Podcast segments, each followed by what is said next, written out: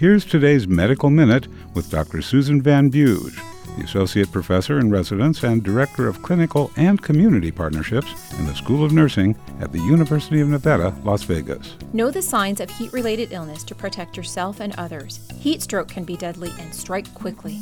Signs and symptoms include high body temperature over 103 degrees, hot, red, dry, or damp skin, fast, strong pulse, headache, dizziness, nausea, confusion, and passing out. For a person with these symptoms, call 911 right away. Move to a cooler place, help lower body temperature by using cool towels or a cool bath, but do not give anything to eat or drink. Heat exhaustion is another type of heat related illness.